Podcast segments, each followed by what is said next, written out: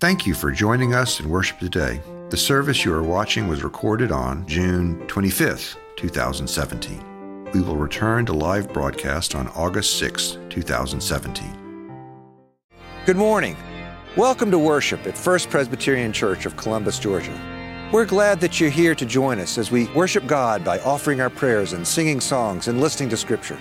Please come in with us that we may worship God together.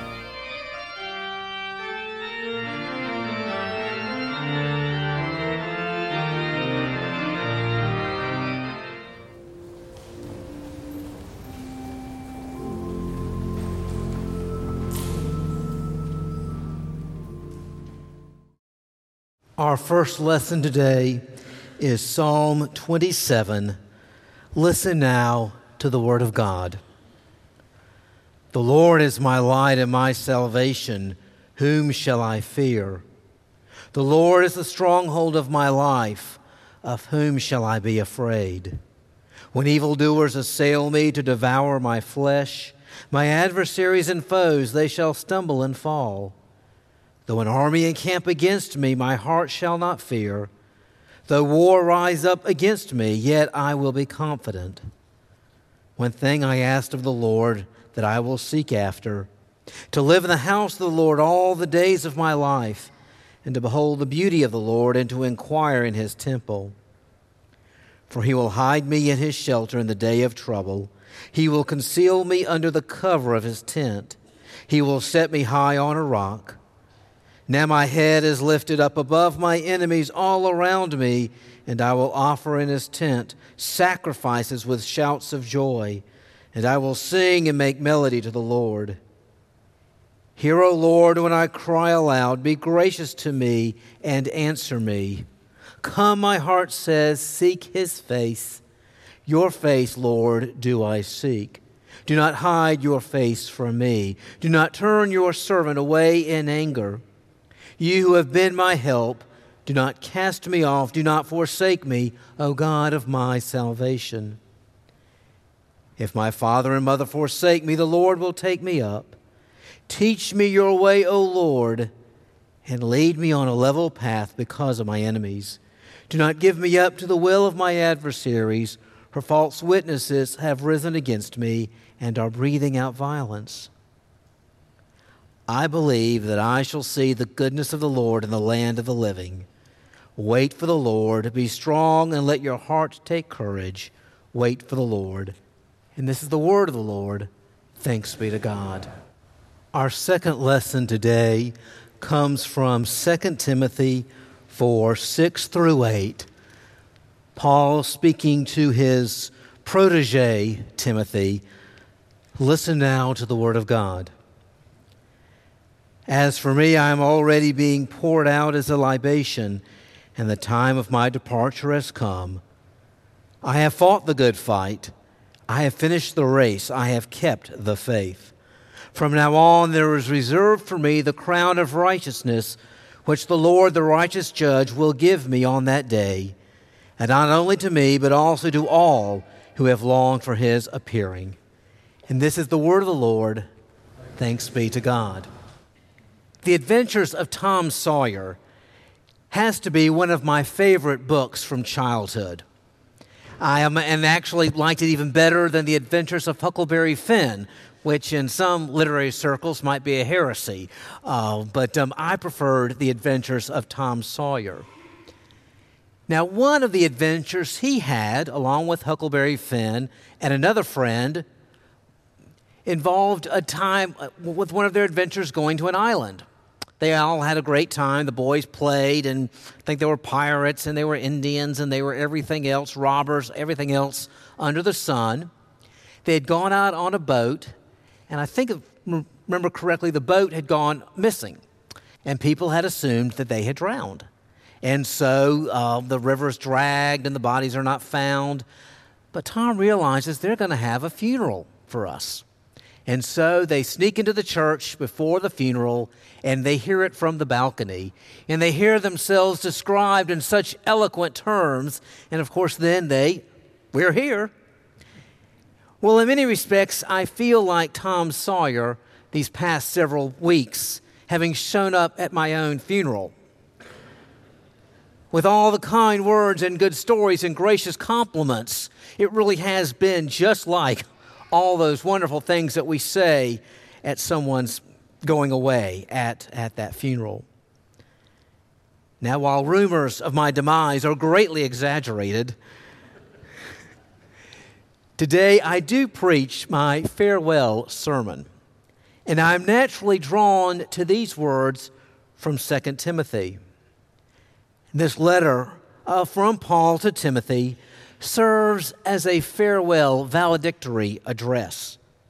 Paul is in prison, he's facing death, and before he goes, and if Timothy is not able to see him one last time, these words will serve as the final word to him. The entire letter is that statement, um, the particular verses I've highlighted today. I first encountered these words of Paul around 1973, 1974. And let me set the stage for you. It's in First Presbyterian Church of Charlotte, North Carolina. Now, from where I sat uh, in the congregation looking forward, I had two things on which I could focus my young eyes because in first, second, third grade, fourth, I really could not always follow the sermon, but we had plenty to see in the church. To my right, there was a stained glass window. A woman was with her ankle chained to the wall, but she was reaching up through a dark cloud, and above it was a star or a symbol of light. Reverend Topping, our associate, had explained to us well, that is hope. She's chained to the wall, but she is reaching up through the darkness, searching for the light. Okay, a symbol of hope. On the other side, the left side, was a marker similar to what you all have there in the back about one of the former pastors of the church. It was pretty large, and I do not know, I did not go to their website even to see if it's recorded now, what I do remember at that young age is seeing the last words written there at the bottom. And it was, I have, um, I fought the good fight. I finished the race. I have kept the faith.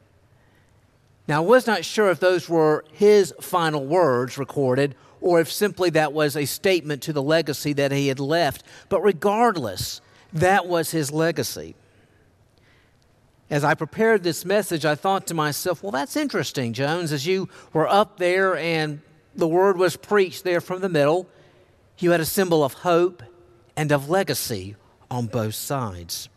A hope and a legacy rooted in Jesus Christ. Now, what does that all have to do with us gathered here today? Well, I'm bringing together several strands. I preached the first Sunday of this month, June 4th, and I spoke about Paul and his encounter with Jesus Christ on the road to Damascus and his conversion. And, and Acts, in Acts 9, we looked at his early years before he'd even written one letter. In fact, what followed our passage in Acts 9 is the first missionary journey we see him in his early, early days. And today, we see Paul at the end of his journey with Jesus, humanly speaking, on this planet. He writes his final words in his last letter and he reflects back on his journey. And by the grace of the Holy Spirit, he can say that he has fought the good fight and he has finished the race and he has kept the faith one of our men's gatherings several years ago, a gentleman spoke to us and he shared his inspiration for life coming from these verses. And he said he saw it this way that he wanted to finish strong, reach his goal, and to know that he had stayed true. Finish strong, reach the goal, stay true. And that is my parting hope and prayer for this church kind of a twofold way to do that of finishing strong, reaching the goal, and staying truth, true. And the first is around three intertwined points of belief, purpose, and mission. Know what you believe. As Presbyterians, part of the Reformed family of faith within the Christian church, we have our boundaries, and within those boundaries, we have space of what is and is not understood in our tradition of what it means uh, to, to be a Christian or what it means to be a faithful Christian. There's space within there where we say, well, that's good for you, that, that's, that fits. Uh, I, I tend to go this way, but I'm still within the boundaries. Now, we're not always sure exactly where those boundaries are, and we're not sure about some of those issues of space. That is an ongoing discussion. They were discussing it 100 year, 200, 300 years ago. But know what you believe. Be sure, be know what you believe. When I first came here, something of which uh, they were so proud, the people that were here were so proud, talked about the disciple Bible study program. I think pretty much everybody who has wanted to do disciple has done it over the years, but proud of that extensive study. Big commitment with Disciple One. Following, I think some years ago, we did the story, looking at Scripture from beginning to end as one big story, seeing it all wrapping it together. Again, knowing what we believe. And even in the Believe series we did just about two years ago, part of that theme. Soon, we don't know who they'll be yet, but there will be officers nominated for the coming year. And uh, officer training will take place. And work on those creeds, confessions, and catechisms, okay? work on that, making sure that they know, have an understanding what we believe people at a time of transition, people going through a tough time, if they successfully navigate it, they come to terms with what they believe. Story after story we have heard about uh, the Vietnam War prisoner who was there locked in the cell, often in solitary. And what they had to draw on at that time was what they knew in terms of their beliefs. The story said, you know, story shared, well, this is the scriptures that I remembered. These were the hymns that I could still sing. This is on what I drew at that time. Less ominous, but still serious, is the challenge for, re- for empty nesters. The children are out of the house. They may or may not be off of the payroll, but they are out of the house. And that's a season to reinvent what do we do? What matters in this chapter? Even in a light-hearted way, this is carried in several movies that look at life of, college graduates. They're out of college, they're at the first job. Now, what do I do? How do I shape my life? Know what you believe. And from that, determine purpose and mission. I would say for this church, it's always been to glorify God in this, in this town all the way back to 1830 when this was a new town in a frontier community. Now, over time, that mission has changed. The city was built on textiles and other industries. And now, largely, the city is drawn, uh, draws on financial services and information technology. So it has changed. Its economic base has changed. Fort Benning is here. It's been big. It's been small. It's been big. It's been small. Only Uncle Sam knows. Uncle Sam and the good Lord knows. And so that will impact the mission over, over the years. Knowing your purpose and mission. A church comes to mind that, was loca- that is located in the heart of its community in a large city. It actually began as a community church though typically the guest preacher was always a Presbyterian, or was, I should say always, but typically the guest preacher was a Presbyterian. And so, kind of later in its history, was it actually organized as a Presbyterian church. But they served their community. People could walk there or easily get there. But as communities grow, people move further and further out until that everything around that church was offices. Uh, there was nobody living there. In the 1950s, they asked, well, the question was raised do we move the church or not? the decision was made no, look what we have now. It's different where we are. How do we reach out to this business community and things that were offered to that time and place? But then, about 10, 15 years ago, guess what? People start living downtown again. Their offices and loft apartments and condominiums. There is a community living around them. And calling recently an associate pastor, they called the associate pastor and they said, This is our community. How do we reach out to these folks? They're living next door to us. That hasn't happened in about 60 years. What do we do? This is our new mission. It has changed over time.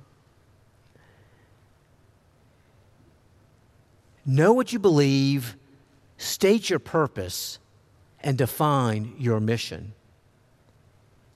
This is a chance in the history of the church to do just that once again. June 4th, I spoke about a calendar that I keep in my head a 12 month calendar that begins with April. Started two years ago. And then I spoke about there's certain tasks that were done in the first year after the events of April 2015. There were important tasks for that year. And then year two had its particular tasks and questions to ask. And year two is now completed. This is year three and this is a season, again, to ask what is our purpose and what is our mission here as we define and know what we believe. Fight the good fight and finish the race and keep the faith. Know what you believe and state your purpose and define your mission.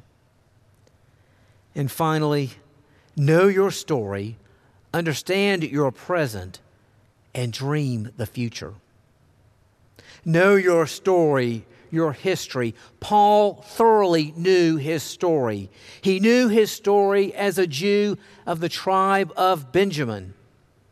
He knew himself as a Hellenistic Jew. He was someone who was comfortable in the Greek culture, spoke it as his first language, who knew that, and again, that culture dominated the whole eastern part of the Roman Empire. And he was also quite clear that he was born a Roman citizen. That was his story. And Jesus Christ took all three and wove it into something so much bigger. Earlier, I talked about two symbols I had hope and legacy rooted in Jesus Christ, to which I could look on those mornings in Charlotte. And I realized my advantage from my vantage point that I can see two markers that represent hope and legacy myself today. The two markers I see on the back wall there. The first one to my left, Dr. Goulding, speaking of his ministry, reminds me of the early years of Columbus and of this church.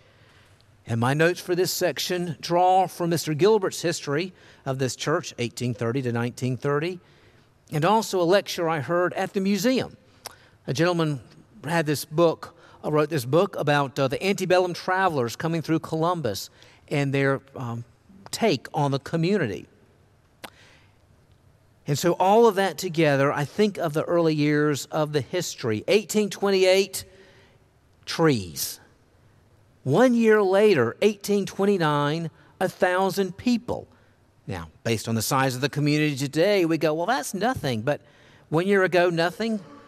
Next year, a 1,000 people. By 1832, 2,000 people. An amazing variety of folks were here. The gentleman at the museum said that travelers would come down the coast and then they would get to Charleston, Savannah. These are particularly Europeans wanting to explore the United States. They would take a land route to Columbus to pick up the Chattahoochee River to go down to Apalachicola and to work the coast again to Mobile and to New Orleans. And a common thread was the variety of people here. In the 1830s, in particular, there were the white settlers, there were the Creek Indians, there were free blacks, and there were slaves. And, they, and these writers would say they would be in the second story of the hotel and looking out and seeing everybody going about their business. In Mr. Gilbert's history, It's recorded at their time as the people are talking about starting a church here. And the unique position of this community being at the border between two jurisdictions. You get in trouble in Georgia, cross the river, you're in Alabama. You do something bad in Alabama, cross the river, you're here in Georgia. And I love this line. There came speedily a population, literally, of all sorts and conditions of men. Now, I know they meant that in the inclusive sense, and so they're very much talking about literally all sorts and conditions of women as well as menfolk. And I imagine what images those discrete words include. Reading the history, just those few, maybe four, four years before Dr. Goulding arrived, you wonder how the church ever made it to its 10th anniversary. Uh, there was a very interesting period. Look at it. There's some material in the museum. But the church survived by the grace of God. Dr. Goulding had a long ministry.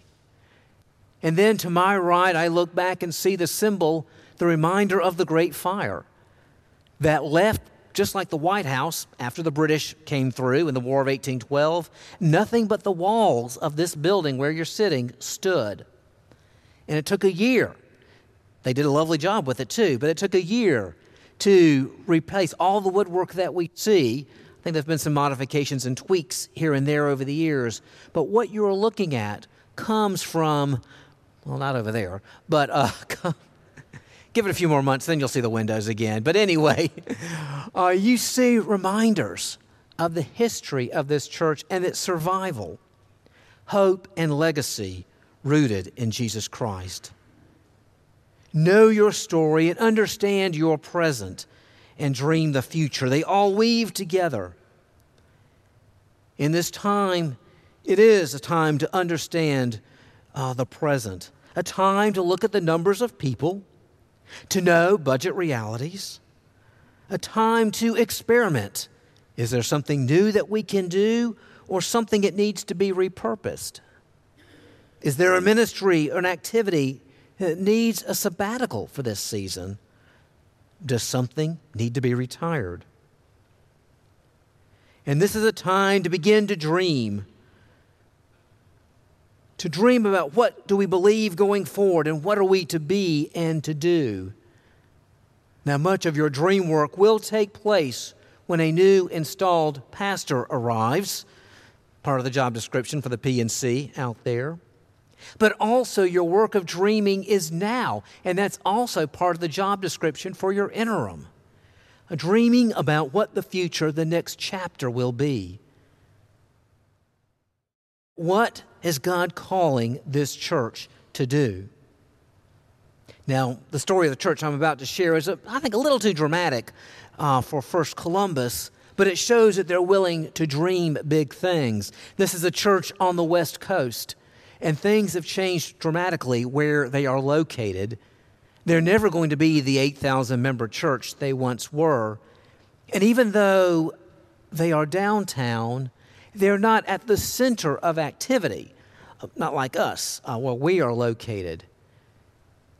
And they began to dream a dream and say, What if, based on our numbers and where we could hope to grow realistically, we built a new sanctuary on this property that matched that. And what if we could lease some of the land here to the school system? There are children in this neighborhood. They could have a school with all the property we've got.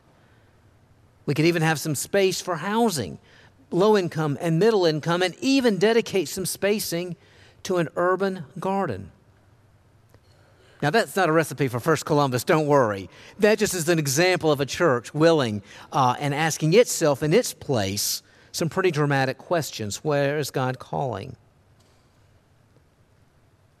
How do we serve Jesus here and now? Another church comes to mind, maybe a little closer to our reality, but it was built in the 50s in the suburbs, and it was booming and growing as everything was then. They had a bit of a midlife crisis around their late 30s, but going into their 40th anniversary, they said, how, where do we serve, how do we serve Jesus here and now? and great energy came back to that church. A few years later, they saw another interesting phenomenon. The neighborhoods around the church had been, you know, homesteaded, pioneered by young couples with children. But those folks who were now empty nesters were downsizing if they were not going to a retirement facility, they were going to a condominium. And guess who was buying those houses? Young couples with children. And they found themselves, not quite, but almost like it's 1955 all over again. How do we reach out? They're different than the ones that first settled here, but young families with children. We're right back where we started. Another church, a little similar situation in a suburban community, was at first kind of panicked because the youth group seemed to be getting smaller. They did some, they did some analysis of the community and realized, oh, this community, this town is aging a bit. The high school population is smaller than it was. I mean, a church that had 10% of its youth in youth group, of the, I mean, 10% of the town's youth in its youth group, would have to be smaller because the number of high school students were smaller. But they also noticed something else. Like the other church I mentioned, people, older people, were downsizing, and the young families with children were coming back. And so while they were definitely paying attention to the youth ministry, they realized we have a great opportunity with a new crop of children coming to the community. How do we serve Jesus here and now? Where is the Spirit leading us? In what direction is the Spirit calling? Hope and legacy, both found in Jesus Christ. Know your story and understand your present and dream your future. Know what you believe a faith rooted in, in, in our God, a purpose, know your purpose for which Jesus Christ has called you, and for what ministry, for what mission is the Holy Spirit equipping you. Fight the good fight, finish the race, keep the faith. In Jesus' name, amen.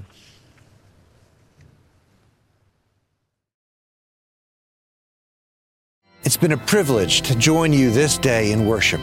We're glad that you were here. First Presbyterian Church seeks to serve and minister in the name of Jesus Christ. May the Lord bless you and keep you. May the Lord be kind and gracious to you. May the Lord look upon you with favor. Go in peace as you love and serve God.